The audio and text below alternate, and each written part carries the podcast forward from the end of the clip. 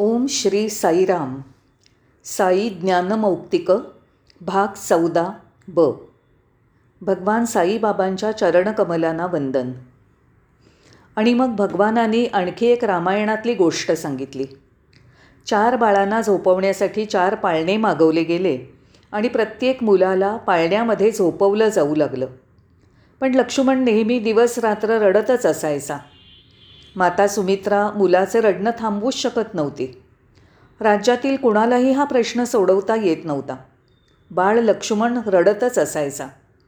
अखेर शेवटी गुरु वसिष्ठ आले आणि म्हणाले हे पहा लक्ष्मणाला रामापासून दूर राहायचं नाही आहे या मुलाला इथून उचलून राम ज्या पाळण्यात आहे त्याच पाळण्यात नेऊन ठेवा तेव्हा त्यांनी बाळ लक्ष्मणाला रामाच्या जवळ पाळण्यात नेऊन ठेवलं आणि लक्ष्मणाचं रडणं थांबलं. असं हे सुरुवातीपासूनच होतं. लक्ष्मण सावलीसारखा रामाच्या पाठीमागे असायचा. तसंच शत्रुघ्न देखील भरताच्या जवळ सावलीसारखा त्याच्यामागे मागे असायचा. ते नेहमी एकत्रच राहिले. ही एक बंधुभावाची भावना होती.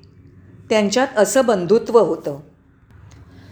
रामायणातील दुसरे दोन भाऊ. भगवानांच्याकडून नेहमी उत्तरं मिळवण्यासाठी त्यांच्यापुढे प्रश्न मांडण्याचा माझा स्वभाव तुमच्या समजण्यात आलाच असेल. बाबांनी दिलेली उत्तरं नेहमी सत्य आणि खात्रीचीच असत.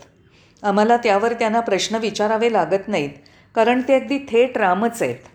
ते सध्याचे सत्यसाईबाबा म्हणून जन्म घेतलेले या युगातले रामच आहेत. ते कोणाहीपेक्षा किंवा त्या त्या विषयातल्या पुस्तकापेक्षा अधिक चांगले आणि अधिक ज्ञानमार्गाने स्पष्ट करणारे आहेत. मग मी म्हटलं स्वामी रामायणात अजून दोन भाऊ आहेत. एक आहे वाली आणि दुसरा सुग्रीव. त्या दोघांच्यात बंधुप्रेम नव्हतं.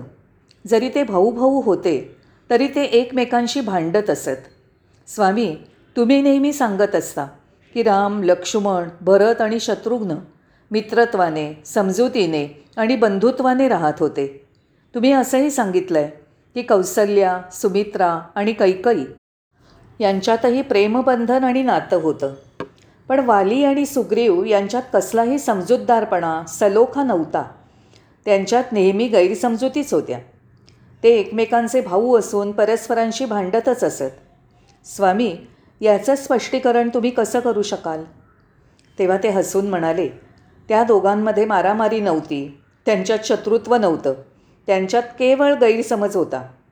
ओ असं होतं तर?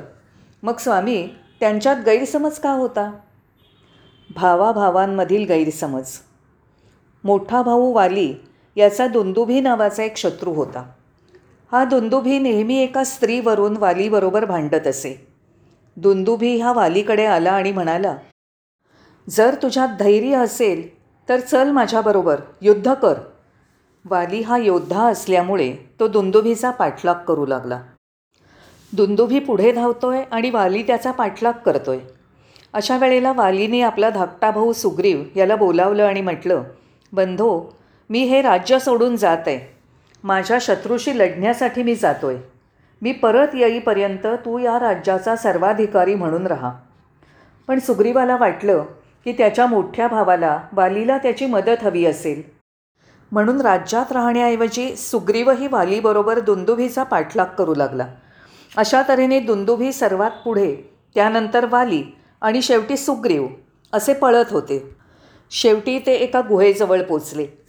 दुंदुभी हा वालीकडून मारला जाऊ नये म्हणून त्या गुहेत लपला. तेव्हा वालीने पाठीमागे वळून पाहिलं आणि त्याने त्याच्या धाकट्या भावाला सुग्रीवाला पाहिलं. तो सुग्रीवाला म्हणाला कृपा करून माझ्या मागे येऊ नकोस. तू इथेच गुहेच्या दाराशी थांब. जर तू माझ्या पाठोपाठ आलास आणि आपण दोघेही मारले गेलो तर राज्य कोण चालवेल? अशा चांगल्या हेतूने त्याने त्याच्या धाकट्या भावाला गुहेच्या दाराशीच उभं राहायला सांगितलं आणि वालीने दुंदुभीचा पाठलाग केला. ते पळत होते पळत होते. दिवसे दिवस आणि आठवडे. अखेरीला वालीने दुंदुभीला पकडलं आणि त्याचा वध केला. पराक्रमी आणि बलवान असल्याने त्याचं रक्त गुहेच्या बाहेर वाहू लागलं. सुग्रीव प्रवेशद्वाराशीच असल्याने त्याला गुहेमधून वाहत येणारं रक्त दिसलं. तेव्हा त्याला वाटलं की युद्धामध्ये लढताना त्याचा भाऊ देखील मारला गेला असावा. म्हणून त्याने विचार केला की राज्यात परत जाऊन मोठा भाऊ वाली याच्या अनुपस्थितीत राज्य चालवावं. मोठ्या भावाच्या अनुपस्थितीत धाकट्या भावाने राज्य चालवून सेवा करावी म्हणून त्याने एक मोठा खडक घेतला आणि त्याला त्या गुहेच्या दारासारखा वापर करून त्या गुहेचा प्रवेश बंद केला. नंतर तो परत येऊन राज्यकारभार पाहू लागला. मधल्या काळात गुहेच्या आतून बाहेर येण्यासाठी वाली बाहेर पडण्याचा मार्ग शोधत राहिला. तेव्हा त्याला प्रवेश बंद करणारा मोठा खडक दिसला. त्याने एक लाथ मारताच तो खडक खाली पडला. तिथून तो पळत पळत त्याच्या राज्यात आला.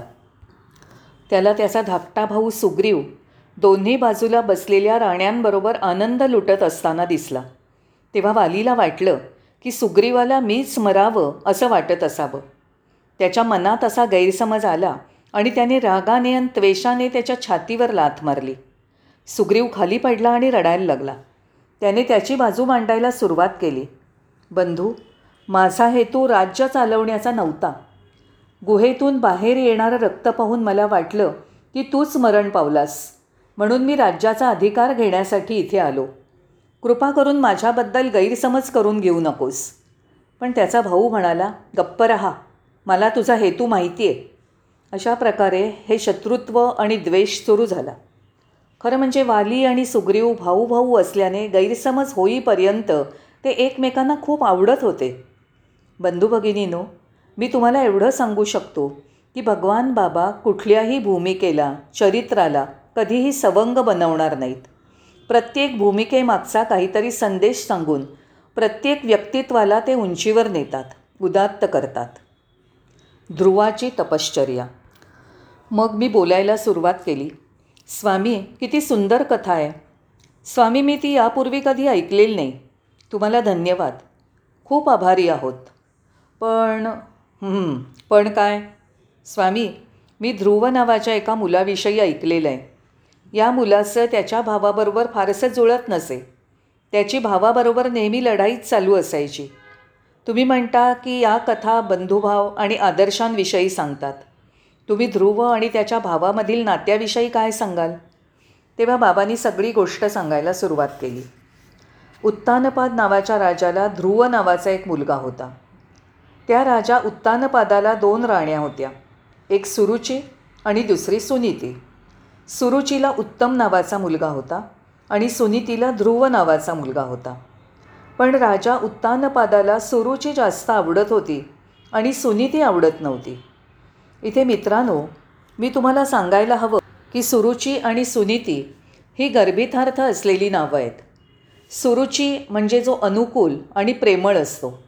आणि सुनीती म्हणजे जो नीतिमान असतो. ही नावंसुद्धा काही सूचकं असतात. प्रत्येक नावातनं काहीतरी स्पष्टीकरण होतं. आता एक दिवस उत्तानपाद राजा सिंहासनावर बसला असताना त्याच्या दुसऱ्या पत्नीचा सुरुचीचा मुलगा आला आणि राजाच्या मांडीवर बसला.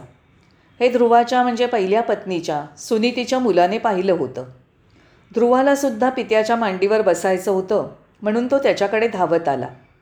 पण सावत्र आई सुरुचीला हे आवडलं नाही. तिने ध्रुवाला पित्यापासनं दूर ओढलं आणि ओरडली तुला तुझ्या पित्याच्या मांडीवर बसण्याचा अधिकार नाही इथून बाहेर जा. ध्रुव खूप दुःखी झाला आणि आईला म्हणाला आई दुसऱ्या भावाप्रमाणे वडिलांच्या मांडीवर बसण्याची परवानगी नाही मला मी काय करू? आईसुद्धा रडतच म्हणाली इथे दुसरा पर्यायच नाही मी तुला मदत नाही करू शकत. तेव्हा ध्रुवाने परमेश्वराला प्रसन्न करून वडिलांच्या मांडीवर बसण्याचा अधिकार मिळवण्यासाठी काहीतरी तपश्चर्या करण्याचं ठरवलं. वनामध्ये जात असताना त्याला नारद महर्षी भेटले. नारद म्हणाले अरे बाळा तू कुठे जातोयस? तो म्हणाला हे मुनिवर्य तुम्हाला माझे नम्र प्रणाम.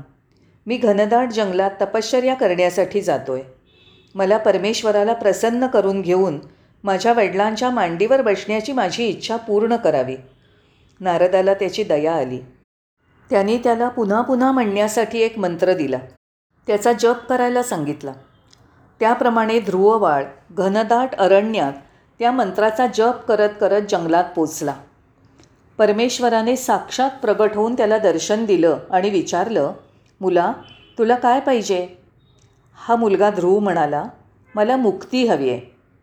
तेव्हा देव म्हणाला नाही नाही. तू मनापासून आपल्या वडिलांच्या मांडीवर बसण्याचा अधिकार मिळवण्यासाठी तपश्चर्या करायला लागलास. तीच तुझी मूळ इच्छा होती. आता तू मुक्ती मागतोयस. तू चुकतोयस. तू तसं करू नको. तसंच तुझ्याजवळ मुक्ती मिळवण्यासाठी अजून खूप वेळ आहे. तू अजून लहान आहेस. तू विवाह करून राज्यकारभार कर आणि जेव्हा तू हे शरीर सोडशील तेव्हा तुला मुक्ती मिळेल. तू आकाशात कायमचा स्थिर तारा म्हणून राहशील. आज देखील माणसं ध्रुव तारा असं म्हणून उदाहरण देतात. हा तारा इतर ताऱ्यांपेक्षा जास्त चमकत असतो. त्या दिवशी भगवानांनी हे असं सांगितलं.